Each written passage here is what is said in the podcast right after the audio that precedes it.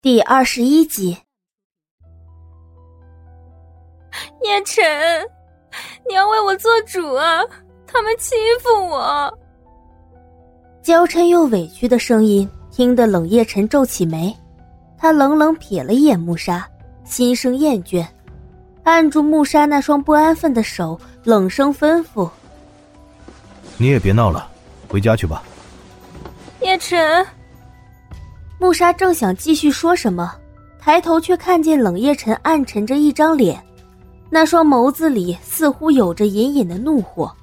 他知道冷夜晨在隐忍怒气，便不敢再忤逆他的意愿。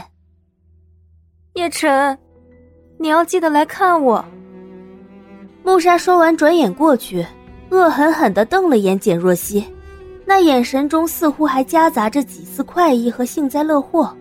他却不知道。这个小动作尽收冷夜晨的眼中。穆莎，耳畔清冷的声音里多了几丝不耐烦。穆莎不甘心的回过头，拿起自己的包包，转身离去。高跟鞋踩在光滑的瓷砖上，声声作响。几分钟过后，吵闹喧嚣的大厅终于回归了宁静。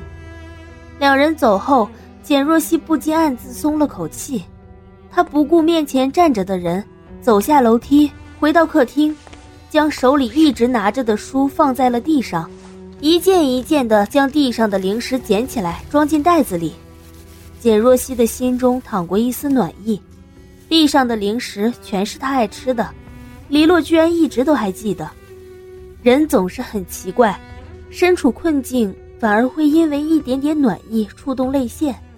刚才穆莎羞辱他的时候，他没有哭；冷夜晨忽视自己护着穆莎，他也没有哭。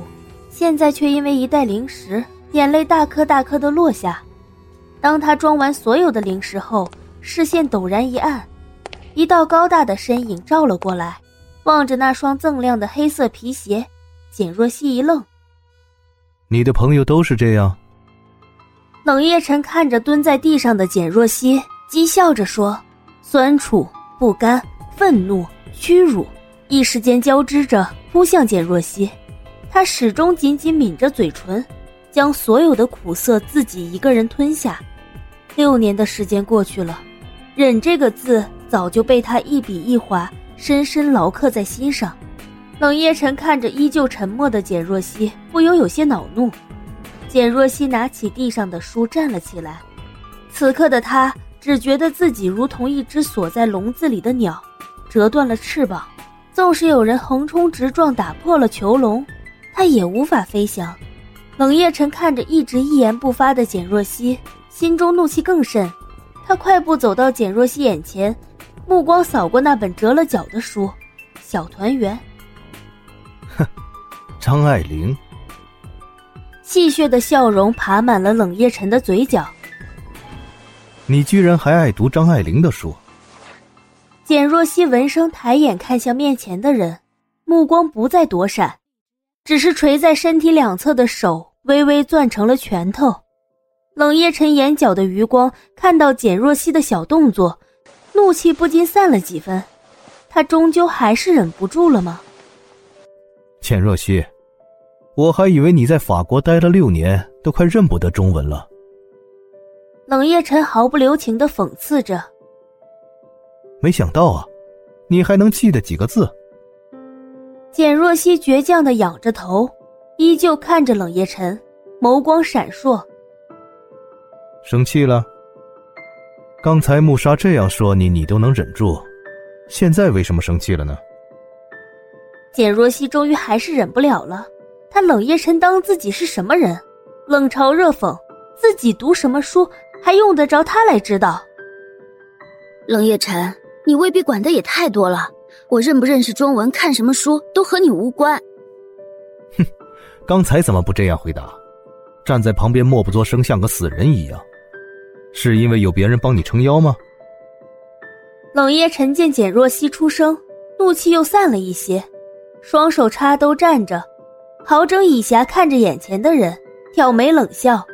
简若曦闻言愣在了原地，她想到了刚才黎洛为自己打抱不平，却被自己的冷漠所伤，心中不禁升腾起几分愧疚与歉意。他本就对穆莎的事情耿耿于怀，心中烦躁的很，现在却被冷夜辰毫不留情的再次提起，似是故意要踩她的痛处一般。简若曦深深呼了口气，此刻的她不想再和冷夜辰多说一句话，他收敛了眸子，再度归于沉默，转身就要离开。简若曦正欲迈出步子，手臂陡然附上了一片冰冷，接着。巨大的力道朝后面重重一拉，简若曦就这样毫无防备的跌入了冷夜晨的怀中。冷夜晨，你要做什么？放开我！简若曦心中一惊，下意识的想要挣脱他的怀抱。冷夜晨双手钳制住他，嘴角勾起一抹意味深长的笑意，附在简若曦的耳边轻轻呵着气。简若曦。我居然开始有些怀念你的伶牙俐齿了。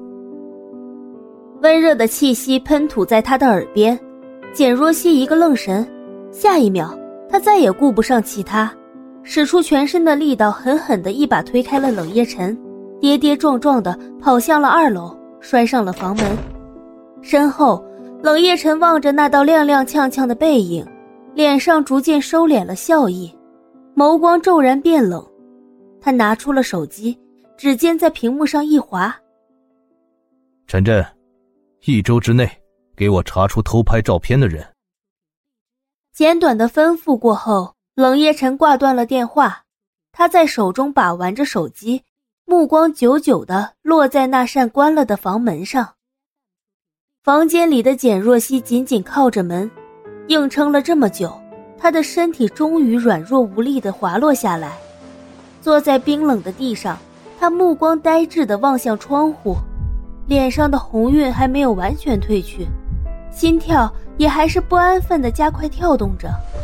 简若曦微微垂下了头，轻声叹了口气，眼眶也有些发红。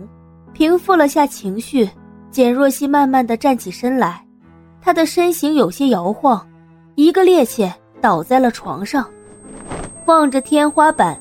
简若曦闭上了眼睛，心中暗自猜测穆莎的身份。那个女人着装整齐华贵，又能堂而皇之的走进冷家的门。简若曦揉揉太阳穴，有些烦躁，在床上打了个滚儿。整座冷宅内，除了阳光，便是鸦雀无声的安静。冷氏财团大厦，总裁办公室。桌上的手机突然响起，冷夜晨停下手中的笔，拿起手机看了一眼来电显示，见到手机上的备注时，他轻轻扶了扶额，犹豫了一会儿，还是按下了接通的按键。